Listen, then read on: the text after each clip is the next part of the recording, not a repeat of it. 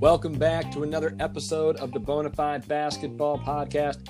Pleased to welcome today's guest, head coach Ben Thompson from Emory and Henry College in Virginia. Ben, welcome to the pod, man. Good to chat with you. Yeah, man. Thanks for having me. Oh, it's my pleasure. My pleasure. I'm excited to do this. A lot of people probably wondering why we have a Division three school in the Old Dominion Athletic Conference on. So I want to talk to you about that. But in the essence of full disclosure, we've known each other for a long time, recruited against one another in the Southeast, and and now you're um, a head coach at Emory and Henry, arguably in one of the most competitive conferences in Division Three. And let's get an update on the Thompson family, man, because you guys had a little one in, over the summer. so I got to yeah. get an update. We got to give the listeners an update, you know, before we get to hoops on on the little man. Yeah, he uh, he's not so little anymore. Uh, no, he's uh, he's growing, and I, I, keep kidding around. He's like my little billy goat. I mean, he will literally eat anything. Uh, but he's if you put him in the walker, he can walk. But for the most part, he's scooting around and all smiles, and uh, except for like two or three a.m. in the morning. Other than that, uh, he's in a pretty good mood most of the time.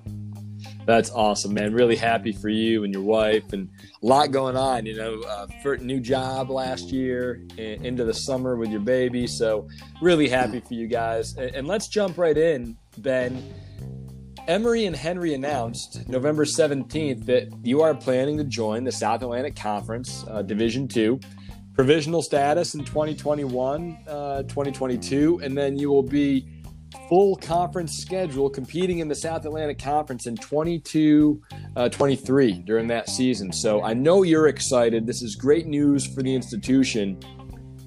The move still has to be approved by NCAA Division II committees, but let's assume that goes through.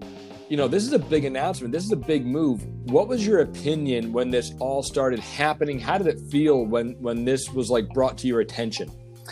Yeah, I mean, I, it was obviously exciting, uh, especially considering my history in Division Two, and especially uh, in the South Atlantic Conference and the, the Southeast region. But you know, I thought for Emory and Henry, it was uh, really a no-brainer. Uh, you know, we're in the ODAC as you mentioned, and you know, kind of the best way I can describe it, it's the ACC of Division Three, right? And then you know, going into the SAC, you know, might as well be the ACC of Division Two. Uh, you know, so obviously it's it's going to be a big jump. Uh, I think it's something that, that really fits our institution. We're going from a high academic conference into a high academic conference and uh, a high level of basketball, and it's you know the the geographic region that we're in, we really fit better with the SAC than we do with the ODAC. Um, and there's a lot more D2 schools in our region than there are D3 schools as well. So I thought it was a no brainer. Obviously, something I'm excited about, but I think it's something that's already created a lot of juice for our school and uh, the program and the department, and I think uh, that will continue moving forward. Yeah, that's awesome. It, it's such a such a great announcement, you know, for your institution uh, to join an elite conference athletically, and then also improve your academics. Like the excitement for you had to be had to be really really special because, like you said, your history with the Southeast region, your history with the SAC um, and then like you have to blink and kind of catch yourself. like, what's it feel like to know you're going up against Queens? You know, just released number 20 in the country, Lincoln Memorial number two in the country. I mean, you look up and down the SAC, uh, the SAC schedule. I mean, Wingate, you know, goes in and beats Queens on the road by nine last weekend. Like there, there are no easy nights in the ODAC. We know that. Right. But man, you're you're talking. That's a big jump going yeah. to uh, the South Atlantic Conference. What when you real when you kind of like come to that realization, what did that feel like? Uh, I mean, it's exciting. Uh, obviously, a little daunting at the same time. Uh, but the the cool thing for me is to kind of do it uh, here. Uh, you know, because yeah. this is this is the closest college to where I grew up, and my first ever basketball camp as a kid was at Emory and Henry, and so uh, you know, it's something completely new, um, at least for Emory and Henry and, and for this region. Um, but that league, I mean, it's it's murderers row, uh, you know, and it doesn't get any easier. I mean, I know Anderson's been to an Elite Eight, and the guy that led him there is now a head coach at Newberry, and you know, Goody at Wingate has been so good, and Perrin at Catawba has been so good, and uh, you know, LR, you know, what Everett's done there. I mean, you know, there's there's just not many easy nights, if any, uh, and no. so you know, especially bumping up, uh, it's going to be a challenge. And you know, our, our staff, uh, we've got a really really good staff, and uh, our guys, you know, I think to some degree they they think they know what's coming, uh, but in some ways they have no idea. But that's okay. Uh, and so we're all really really excited for it. Yeah, it's it's going to be eye opening, I'm sure, for a lot of your guys. I mean, you think about how freshmen adapt to you know coming into a D2 program or even to a a, a D3 program like that first that first pickup game and that first workout freshman you know their eyes are you know bugging out of their head like they have no idea what they got themselves into and they grow into it. So you hope your guys you got to hope your guys adjust pretty quickly I'm sure they will. I mean you have enough experience with that area and that league you um, you, you guys be fine so talk talk about coaching style playing style and recruiting, how does this move impact those aspects of, of your job? Uh, I, you know, I don't think it'll affect uh, my coaching style or necessarily our playing style. Obviously, you have way more access to your kids as a Division two coach than you do at the Division three level, and so you know I think it'll allow us to be probably a little bit more complex. Uh, you know, not anything crazy because you got to keep it fairly simple, but it'll allow us to to you know, I think be more efficient as we get going because you can start earlier and you can put right. things in earlier. Uh, as far as recruiting, uh, as of about two weeks ago, you know, I, I became a lot more of a popular person. Uh, you know, it's amazing the amount of, you know, Twitter and emails and texts and Facebook and Instagram. You know, in any way that, that people could get to me, they they tried to get to me, and and you know that's what you want. Um, But I think it just raises the level, um, not only of the program, but the visibility of the school uh, and everything that we're doing here at Emory and Henry.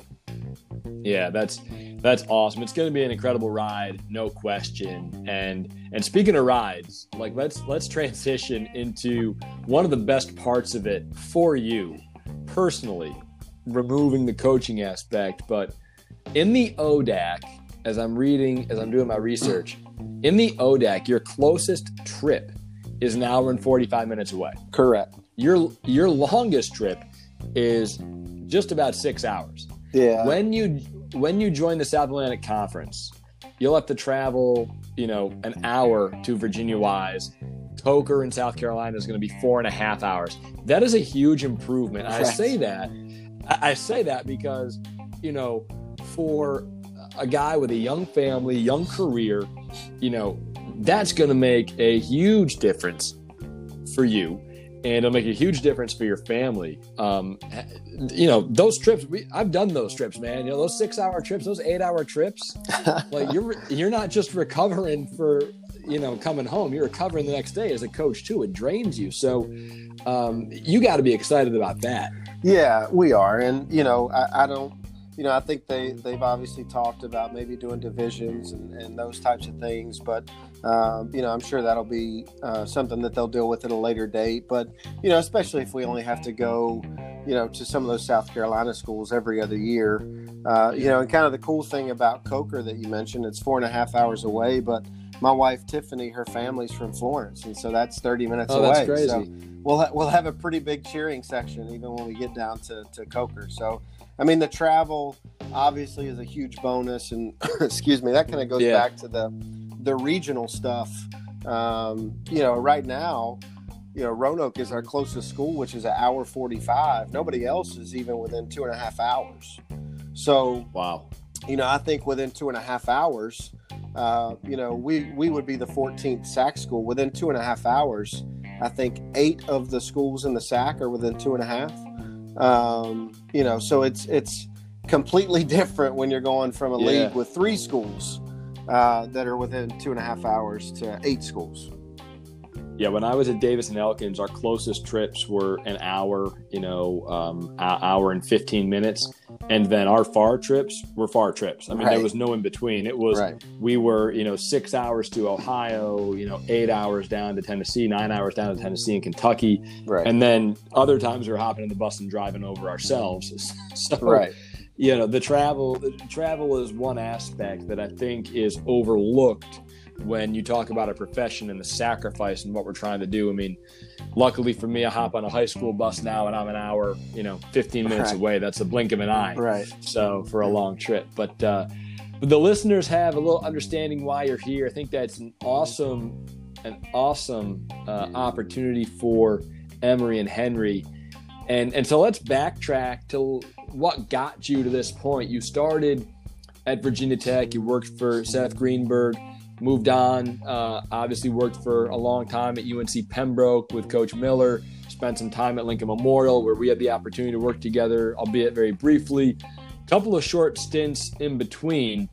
But long story short, Ben, you've had an incredible journey to becoming, you know, a head coach first at uh, Division Three SUNY Canton, and now at Emory and Henry. You've worked for some great basketball minds, been around some incredible basketball minds. What have you learned from your former bosses and, and carried over into your coaching style, into what you're doing now? Yeah, I mean, I, I think you you kind of learn from everybody that you work for. Uh, you know, I'm, I'm sure you did as well. And you know, I'm I'm not going to be Seth Greenberg, you know, and I'm not going to be Josh Schertz, right? But I, I've got to be able to take some of the things that I've learned from those guys and others and kind of make it my own. Uh, and so, you know, when you become a, a head coach and, and you have this experience as well, you know, you have all these these ideas of grandeur, right? And you have all these ideas. Yep. You're going to do this and you're going to do that and, and all those things. And, you know, sometimes you can get a little ahead of yourself and a little gung ho and moving over those 18 inches to that next chair when you when you move from making suggestions to making decisions. Um, you know it, it's uh, it's a little different than what you what you necessarily think it's going to be. And you know kind of the analogy that i use is you can read as many head coach or not head coaching books but you can read as many coaching books as you want and you can read as many parenting books as you want. But until Yeah. you become a head coach and until you become a parent you don't necessarily know what it's like. And so um, you know i think for me it was just trying to learn from from everybody that i worked with and worked for and um, you know kind of take pi bits of pieces bits and pieces of things that they did that i liked or things that, that they did that i didn't like um, you know and just kind of make it your own. And you know kids can tell if, if you're being genuine uh, or if you're trying to be something you're not. And so you know what whatever it is that uh, that people are listening that, that you decide to, to be as a head coach you know make it your own. You're never going to be anybody else. So you know glean from other people but at the end of the day you got to kind of make the program your own and kind of mold it into your own image. Yeah, I, I 100% agree with that. I think, and I said this on a couple of podcasts already, I think, you know, when I took my first job as a head coach at 27, you know, going on 28, um, I was prepared, but I wasn't ready. right. You know and there's a big difference. You know you can prepare for a long time. You can do your research have everything you know typed up and you know your notes and what you've read and what you want to do but are you ready to make those decisions? Like that there's a big difference between being prepared and being ready um, especially when you're in that kind of that kind of situation making decisions and, and so I, I 100% agree. You got to be your own your own person, your own coach, and, and you want to learn. Like the great opportunity that we have is we can learn from from guys on TV later on tonight. Right. You know, you can be learning. You can be learning at all times, which is how I've spent my quarantine and my uh, my winter off so far. But but talk to me and talk to our listeners, Ben. Your first time as a head coach, SUNY Canton. Your way. You're. I mean, listen, man. You're like you're basically in Canada, and I can say that because I've Yeah. been to Canton before. yeah 20 Um, minutes from canada Yeah, 20 minutes from Canada. It's cold. You know, you have two seasons, right? You have winter, and then you have au- like August, right and then and that's it. So, um, what did you learn like at SUNY Canton? What were some of the things you learned as you went through that the those first couple of years? Yeah, I mean, some of what I mentioned before. Um, you know, not everything works that you think is going to work. Uh, One of the things that I learned at Canton is you got to be really, really, really, really cerebral about your scheduling. Um, Mm-hmm. you know, my first year there, we uh, were fortunate enough to win 20 games and won the first NCAA conference championship in program history. Um, you know, and we lost uh, a couple really good players, but we had recruited really, really well, and it brought back some good guys. And you know, at the time, the league that we were, or yeah, the league that we were in didn't have an automatic bid. Division three is a little different. Not every conference has an automatic bid, and Right. so you know, I scheduled Murderers Row. You know, thinking, you know, we, we got to get to the NCAA tournament, right? Like this, is that's what we got to Yeah. do. And so I built a, we built a top 25, 30 schedule in the country. Um, and in that second year, I had to kick off four starters, you know, and, Right. and so, you know, you go from, you know, thinking you're going to have a chance to an at large bid to kicking off four starters. And now you got to go play eight nationally ranked teams in the country. And so, you know, I, I was just so gung ho about we're going to the NCAA tournament that, you know, I, I bit off a little bit more than I could chew too quickly. Uh, and so that's one thing to make sure that that you really understand the scheduling piece of it. And at the time, I didn't.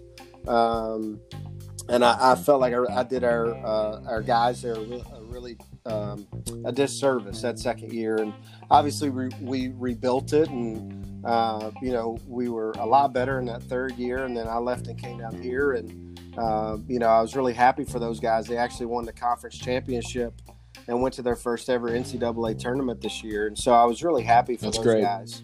Um, but you know, I- again, I kind of just go back to, you know, sometimes you just get so excited that you're a head coach that uh, you can kind of get ahead of yourself a little bit. And uh, I learned how to be a little bit more patient. Um, and so those are probably the, the the biggest things that I took away from my time at Canton.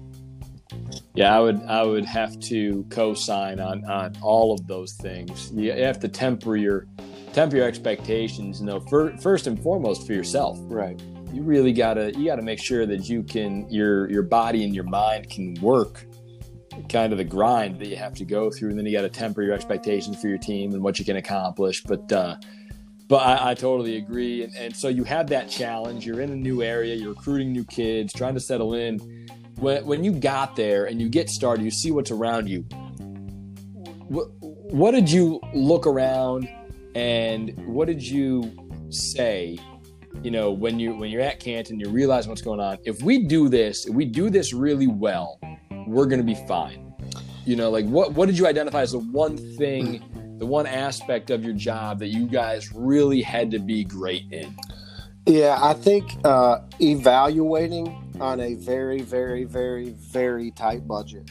Um, Mm-hmm. you know, and It's no Lincoln Memorial up there, I'm guessing. N- no, it's no, it's no LMU. You know, we're not we're not flying on private jets over there with, uh, with Pete DeBusk and uh, Josh Schertz and those guys. But um, you know, I, I, one thing I found uh, was kind of a niche up there that we had some success with um, are the international kids and kids that had engineering. Uh, and so, you know, we really tried to find those two types of kids uh, because, you know, at that school in particular, engineering had the most scholarship money. And so, uh, international kids, uh, you know, for the first two years, uh, just based on how things are there, it was a little bit cheaper for them. Um, you know, so we just tried to find a niche that was different from everybody else, and that was one of the the ones that we found. And so in recruiting, that's those were two areas that we really looked at: the international uh, and the engineering piece. Um, and then we just tried to to look around and find pockets in the state of New York. I mean, you're up there, you know. Yep. You know, there's like a hundred Division three schools in the in the state of New York. Yeah. So how do you stick out? Um, you know, if you're not a NESCAC school, um, and Right. so we just tried to to build personal relationships with kids, and you know, it helped us. But in the end, it made it really hard to leave. Um, Yeah. But in recruiting, those are the two pieces, and then just developing relationships with people, and I think that helped uh, helped us get into some pockets in New York that that they hadn't been able to get into uh, prior to. Yeah. Yeah, I think, you know, the relationship and the evaluation part is so key. You know, a, a lot of people equate recruiting with just going out and watching players. But the evaluation aspect is so integral to putting a team together, fitting the pieces in the right spots. Right. Yeah, you're not just you're not just throwing together talent. Right. I mean, really good coaches understand you're not just throwing you know the And- best players you can And out player there. and- development. yeah, absolutely. Player development and getting guys better as, as they go through their time with you. So that's that's good stuff, Ben. I mean, you're you're right on. You have a great experience at SUNY Canton in three years. You're able to go coach the USA Division three men's basketball national team. You take them on a tour of Brazil yeah. and it's kind of a springboard for you from Canton. I think, you know, I, I'd have to say it helped your coaching. I would imagine helped your relationships with people. So, talk about you know that experience, some of the players you coached, and and what were the best parts of that trip? Yeah, it was uh, it was an experience that I'll never forget. Um, you know, when I got into coaching, you know, one of the things that I always wanted to do, never thought I'd be able to, is to represent the United States. You know, on an international platform.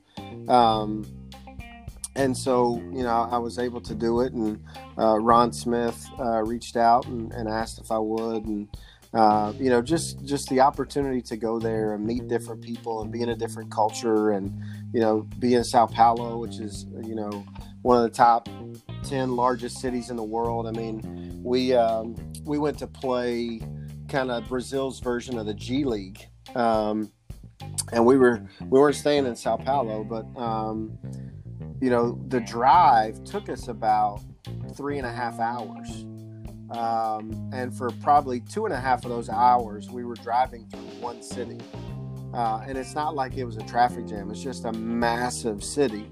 Um, Yeah. And so we went um, and played. It was kind of like their G League All Star event, you know, and, and we're there with Yeah, with a bunch of college kids and you know my dad uh, came on the trip with me he's one of our assistants here at Emory and Henry but he came on the trip with me as my assistant and you know we are just kind of it was it was a cool trip but we are just kind of sizing up you know in warm-ups we're like man we got a bunch of college kids and these are grown men right? Like yeah, mid 20s to upper 30s and so you know the music's going on. They've, they've got a dunk contest. They're doing all this stuff.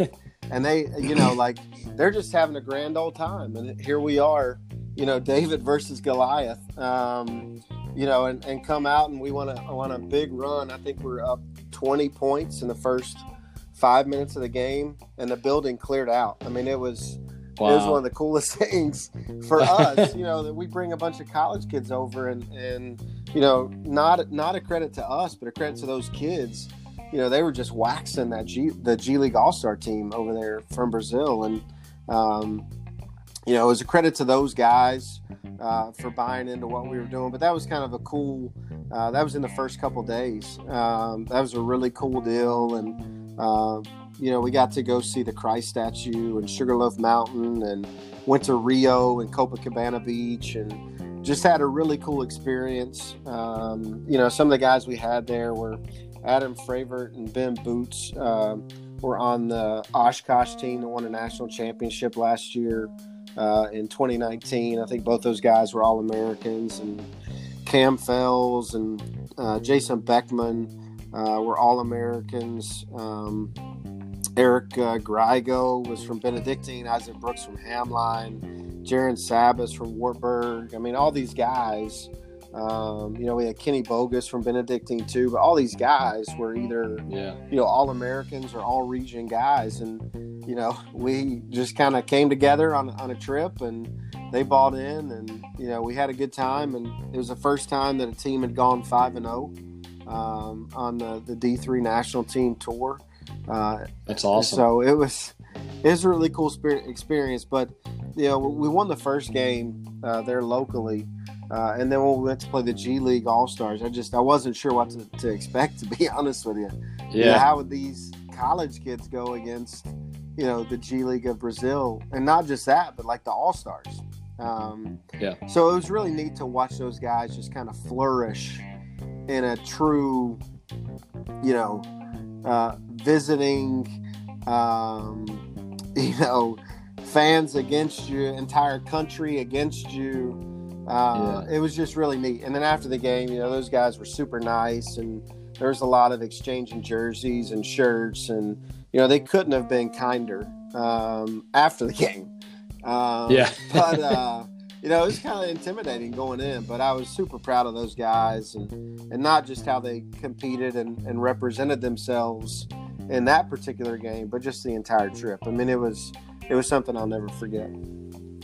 That's so cool. That's so cool. I mean, following the pictures you you were posting and the experience you had had to be incredible. So, what kudos to you for being able to represent the United States like that. And, and fast forward now, Ben, 2019, April 2019, you become the head coach at Emory and Henry, Southwest Virginia.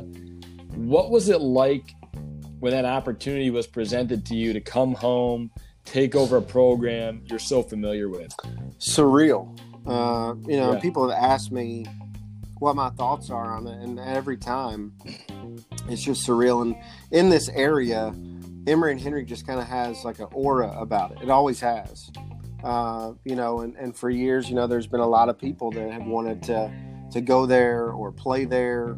Uh, it's just kind of the destination uh, for Southwest Virginia, and, and for the long time, longest time, you know, we were the only really D three school in deep Southwest Virginia. You know, Wise was NAIA, yeah. and now they're D two, and we're going D two and in that same league. But um, you know, there was just a, a special um, aura about Emory and Henry that everybody in this region kind of understands. And uh, you know, it was, it was it was nothing I ever thought I'd be able to do. Uh, you know, especially growing up, you you just kind of look at something, you think, man, that's that's a really cool place. That's a special place. But you know, yeah. I, I, don't know that I'd ever get the opportunity there. And you know, it worked out. Um, you know, and so the opportunity to come back home, um, you know, start our family and and you know kind of usher in this new era for Emory and Henry is is uh, one that's just kind of surreal. How much more prepared were you in April 2019 to become a head coach than you were when you were introduced at SUNY Canton? Immensely. Um, yeah. You know, and I'd kind of already been through successes and failures at Canton, you know, right. and so you learn from some of those things. And, and we had a really tough year in year one here, just a lot of adverse things that I, have never seen happen uh, in a season. But you know, I, I, think the the ability for for our guys to kind of buoy that in a league that for Division Three is just as tough as the SAC is for Division Two. Um, you know, I mean, like we uh, the week before the conference tournament, we beat Virginia Wesleyan in double overtime they're the, they're the yeah. second or the they're the 13th ranked team in the country, and this is how tough Division Three is. They don't even get an at-large bid. Uh, yeah, that's incredible. And, and, they lose to the number one team in the country in the conference tournament championship, and still don't get a bid. So wow. you know, it's just it's such a difficult league. Um, you know, with so much tradition, so much history, that I think that the time at SUNY Canton definitely helped prepare me for the ODAC, uh, you know, and, and last year, and you know, nobody was really ever prepared for COVID, but um, you know, ODAC right. and this year again, and then as we kind of transition and, and move forward. Yeah. So, talking about year one, you already mentioned a little bit. We spoke on the phone about a month ago, and we we talked about putting this podcast together you guys fought a ton of adversity. Uh, I remember just talking on the phone and, and, you know, describing what you went through. But as we talked, you felt really good about your team. You felt really good about your kids. You won three of your last five games, including the overtime win against Virginia Wesleyan, 13 in the country. You guys beat Roanoke, um, who were the top four in the league at the time. So, talk talk us through year one at Emory and Henry what happened how did you respond how did your kids respond and where you know what's the future looking like as of right now yeah so uh, you know i got the job and in kind of the the transition and you know Emory and henry uh, we were losing a lot with the seniors that had graduated you know that year that um, you know last spring. Um, right. you know but we had some good players coming back and you know we had recruited well and uh, brought a, a, transfer with us from SUNY Canton, uh, but kind of in the transition, um, you know, two all conference guys during the transition got recruited away uh, to other schools in our league, which is, you know, that doesn't really happen at the Division One and two levels. You know, very Right. often unless Right. it's just a grad transfer. You know, so it's kind of a unique thing that doesn't happen often, but happens obviously more in Division Three. And so, you know, you go into the year down two all conference guys that you thought you were going to have. Um, Big change. It's a big Yeah. change. um, you know, we had a, a really good um, uh, kind of point forward uh, from Tampa, Florida, that I thought had a chance to, to maybe win Freshman of the Year. Um, you know, and, and he just had a lot of stuff going on, and um, just decided uh, he didn't want to didn't want to play anymore, and um, you know went through the first practice and didn't even really make it through the first practice, and then our our sixth man uh, decided he didn't want to play after the first game, and uh, you know, so you're already down four or five guys, and um, Yeah. you know, Colin Molden, who was uh, who's, who's been a really good player at Emory and Henry, uh, actually graduated in the spring, um, but he got hurt. Uh, it was his third, I think, third knee injury. So he was out. Oh Uh, our leading scorer and rebounder at the time that came with me from SUNY Canton, um, he got injured uh, and only played in like seven games. Um, you know, so we're down to like eight or nine guys, and as you know, that makes practicing really difficult. We're playing with a bunch of freshmen and sophomores, and um, Yep. you know, right as the time that we got Colin back, uh, we had a, a big flu epidemic, and so you know, we only had for a couple weeks we only had six healthy bodies total. Uh, and so, Wow. like when we beat Virginia Wesleyan, we only had six guys. Um, but uh, you know, I, I could kind of see some of the late season success coming um, because our guys just kept fighting and battling. And and what we what Yeah. we kept telling them is just get into the tournament, and then anything can happen. And so, you know, most people thought two, three weeks left in the season, we were dead in the water. Um, but we went to Randolph Macon, who was the number one team in the country, uh, and they had blitzed us earlier in the season. Uh, you know, and we're at their place, uh, pretty hostile environment. Uh, you know, we lead almost the entire first half, and um, you know, it got away from us a little bit late, late in the second half. But you know, when you're competing with the number one team in the country on the road with like seven dudes, uh, and you know only one of them is a senior, everybody else is freshmen and sophomores. You know, I, I just I, I thought that that game showed a lot of, of their character and, and how much they were willing Yeah. to fight. So it was kind of like a flicker, and I, I'm sure you saw that Yep. with some of the teams that you coached. Uh, and, and I knew that we had a chance when I saw that, uh, and so we um, we kind of had to battle through that, and we're down 22 in the first half to Roanoke. Came back and won.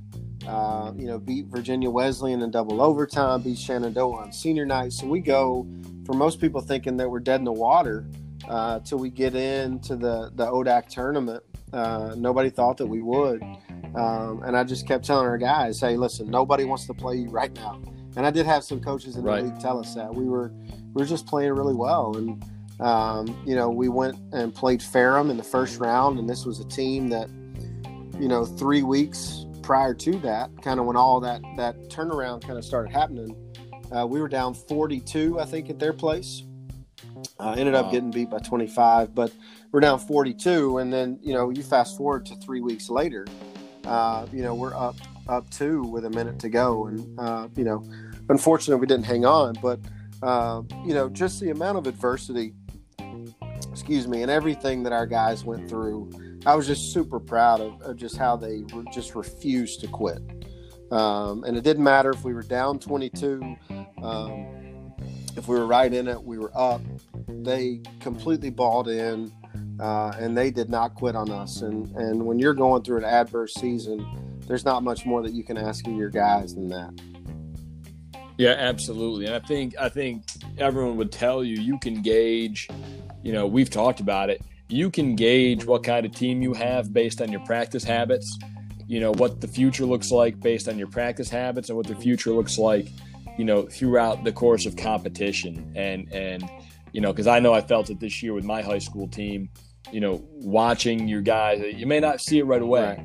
but you have that you have the you know the vision you know the the, the right things are in place you know you talk about character and and what you know competitiveness.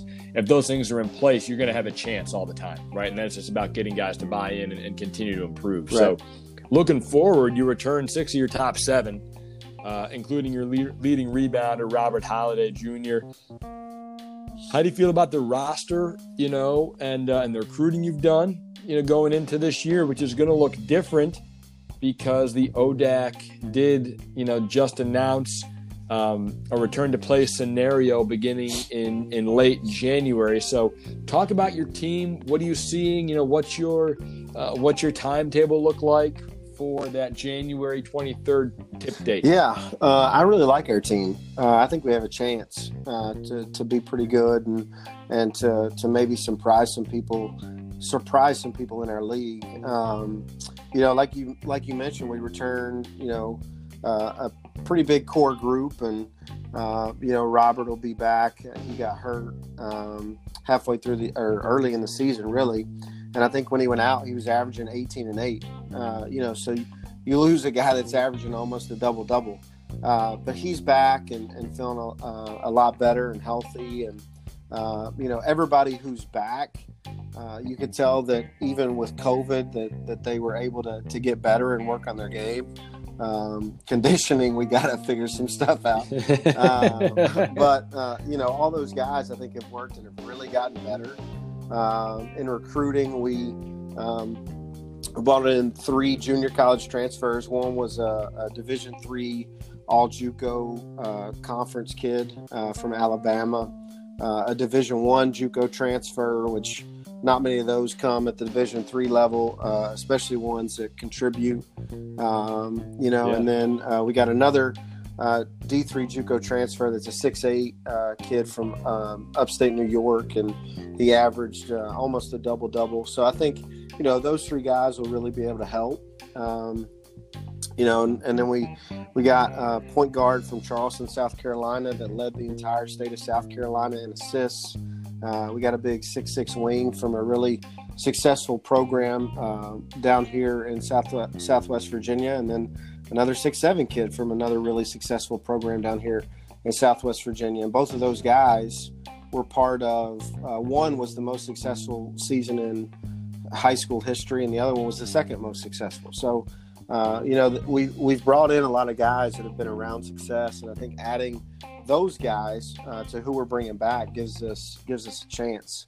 Um, you know, we'll bring all those guys back January second, and um, you know, just with COVID and everything going on, you know, in, in normal years you start October fifteenth and you have three weeks to get ready, and so I thought that it, it made a lot of sense to bring them back January second. And We'll have three weeks to get ready, and uh, you know, kind of keep it on a on a similar timeline. So.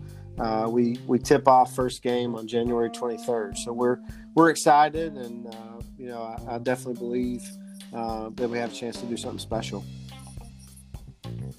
Were your guys now, Ben? Were your guys on campus when they made the announcement, or they had they gone home for Thanksgiving break and winter? They had break? already gone home, but they kind of knew knew the deal. Okay. Um, you know, okay. the ODAC announced it. Um, but they had kind of kept us in the loop on on the direction everything was going in. So, uh, so our guys kind of already knew, and uh, they went home uh, for Thanksgiving. The semester ended early for us, um, as I think it, it has for a lot of schools. Um, and so they went home, and you know, I, I told them you better enjoy it because this is the longest Christmas and Thanksgiving break you're ever going to get. Um, yeah. yeah, especially making the move yeah, next exactly. year. Uh, so you know, we uh, we do uh, Zooms every week and uh, stay in touch with those guys, and they're on a, um, a lifting plan, whether it's a body weight, depending on where they're at, uh, you know, as far as COVID and stuff. If you know if they're in a hot spot or they can't get out or don't have access, we have some body weight stuff for them to do, and then for the guys that can uh, get into a gym safely uh, we have stuff for, for those guys to do as well. So, uh, you know, I, I, think our guys are working and, and, we're doing Zooms each week to, to talk about different stuff with philosophy and how we're carrying ourselves. And uh, so, um, yeah, I, th- I, think we're on track to, to hopefully do something special. Awesome. Awesome. And when, when I, so when I first started the podcast, Ben, I was interviewing coaches whose uh, 19, 20 seasons had been cut short, right? Talking to the top 10 coaches right. in the country uh, based on their ranking at the end of the year. And, and one question I would always ask them was, you know, what were the conversations like when you found out your season w- was ending? Because a lot of them were either on a bus going to their first round site for the NCAA tournament or practicing. And I want to flip that now. When you finally got word from the ODAC you were going to play, and you were able to talk about that to your players uh, with, with, certainty and with 100% confidence that you're having a season. Obviously, anything can happen, but at that moment, you're 100% confident you're having a season. What was their emotion like? How, I mean, they had to be somewhat emotional even as, as college kids. yeah, they're like giddy. they're just excited. Yeah. You know, they haven't they hadn't played since March. Um, you know, yeah. and so uh, they were giddy. They were obviously um, they were excited. Uh, but I think it kind of brought them um, with everything that's going on right now.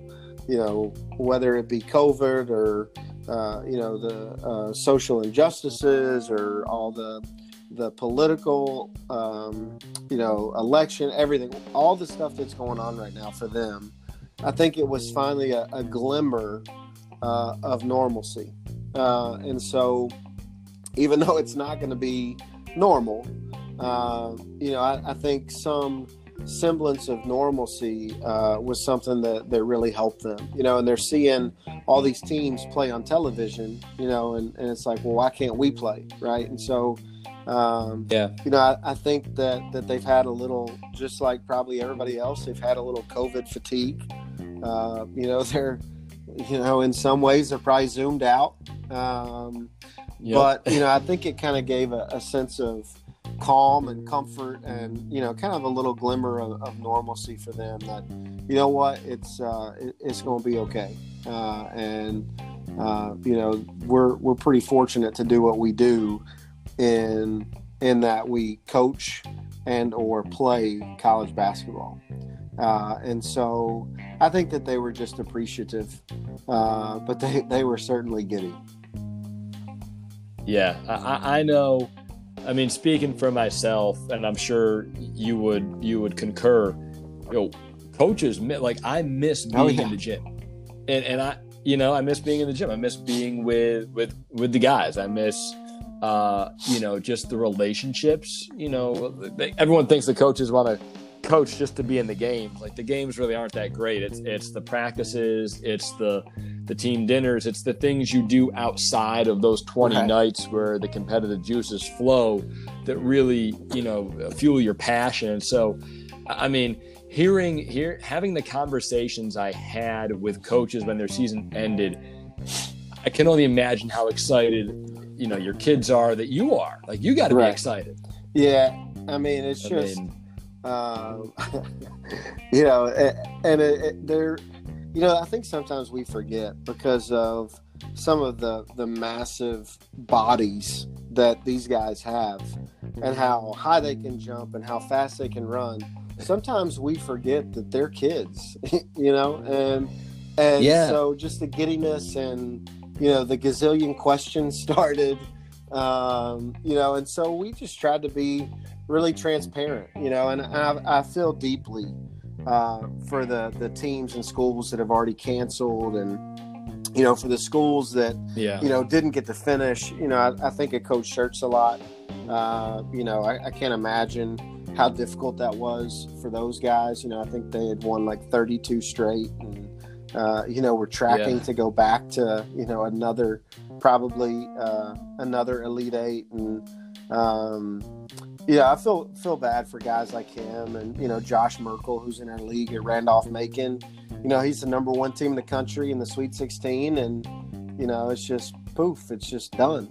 Um, you yeah. know, there's there's no closure. Um, and so right. I can't I can't really um, imagine or fathom uh, but my heart just goes out to those guys from last year, and then the, the kids that, um, you know, did get to finish their seasons last year, but don't get to start their seasons this year.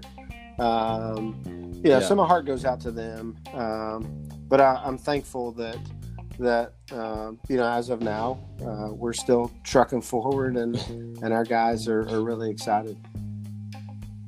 Yeah, well, well, Ben, we're, we're at like our 45 minute window, man. I'm so happy for you. Number one, for you and your family, and and and your wife and your little guy, and, and what you're doing at Emory and Henry uh, to get you know to get a season in this year is is incredible. It's been, you know, it's been a really uh, challenging year in a lot of ways, but there are and there have been bright spots. So, you know, congrats to you and all that's happened for your family at Emory and Henry and and with your announcement to move into the South Atlantic Conference. I mean, I want to acknowledge you, Ben, for the work you've done in college basketball because you know I can think back recruiting against one another. You know, I was at Lincoln when we're going back seven, eight years now. I was at Lincoln and, and you were at uh, Pembroke, and you know, you see each other. You you you, you know through through competition, you develop really good relationships. It's Hmm. funny how that works, and uh, and you know, I know I know if I called you, you'd pick up, and vice versa.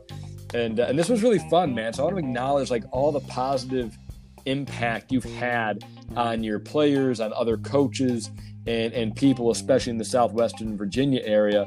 I know you've done a lot down there, and uh, and just want to acknowledge you, man, for being a lifer. That's you've you've had such a positive impact on so many people. I look forward to following you. Yeah, man, I appreciate it, and uh, the feeling uh, for sure is mutual. Uh, I'm I'm glad you're doing this. Uh, you know, I think uh, sometimes you know D1 obviously gets spotlighted all the time. Uh, Division three obviously has a pretty big spotlight as well, but I always felt that there was a gap uh, in in Division two, and I appreciate you filling the gap because coaches and players and programs, um, you know, need it, have earned it, you know, and as we're seeing this year, uh, there's a lot of really good Division two basketball teams out there. Uh, you know, I mean, there's been so Yeah. many upsets, uh, or quote unquote upsets. Uh, but I, I think it just goes to show you that Division two is a super high level of basketball, uh, and I, I really appreciate you kind of shining a spotlight on it. Thank you for listening to this episode of the Bonafide Basketball Podcast. Be sure to like, subscribe, and download this episode and future episodes of the Bonafide Basketball Pod. We are available on Apple Podcast, Spotify, Anchor, or anywhere you listen to your favorite podcast. The Bonafide Basketball Podcast is the basketball content you are not getting on ESPN.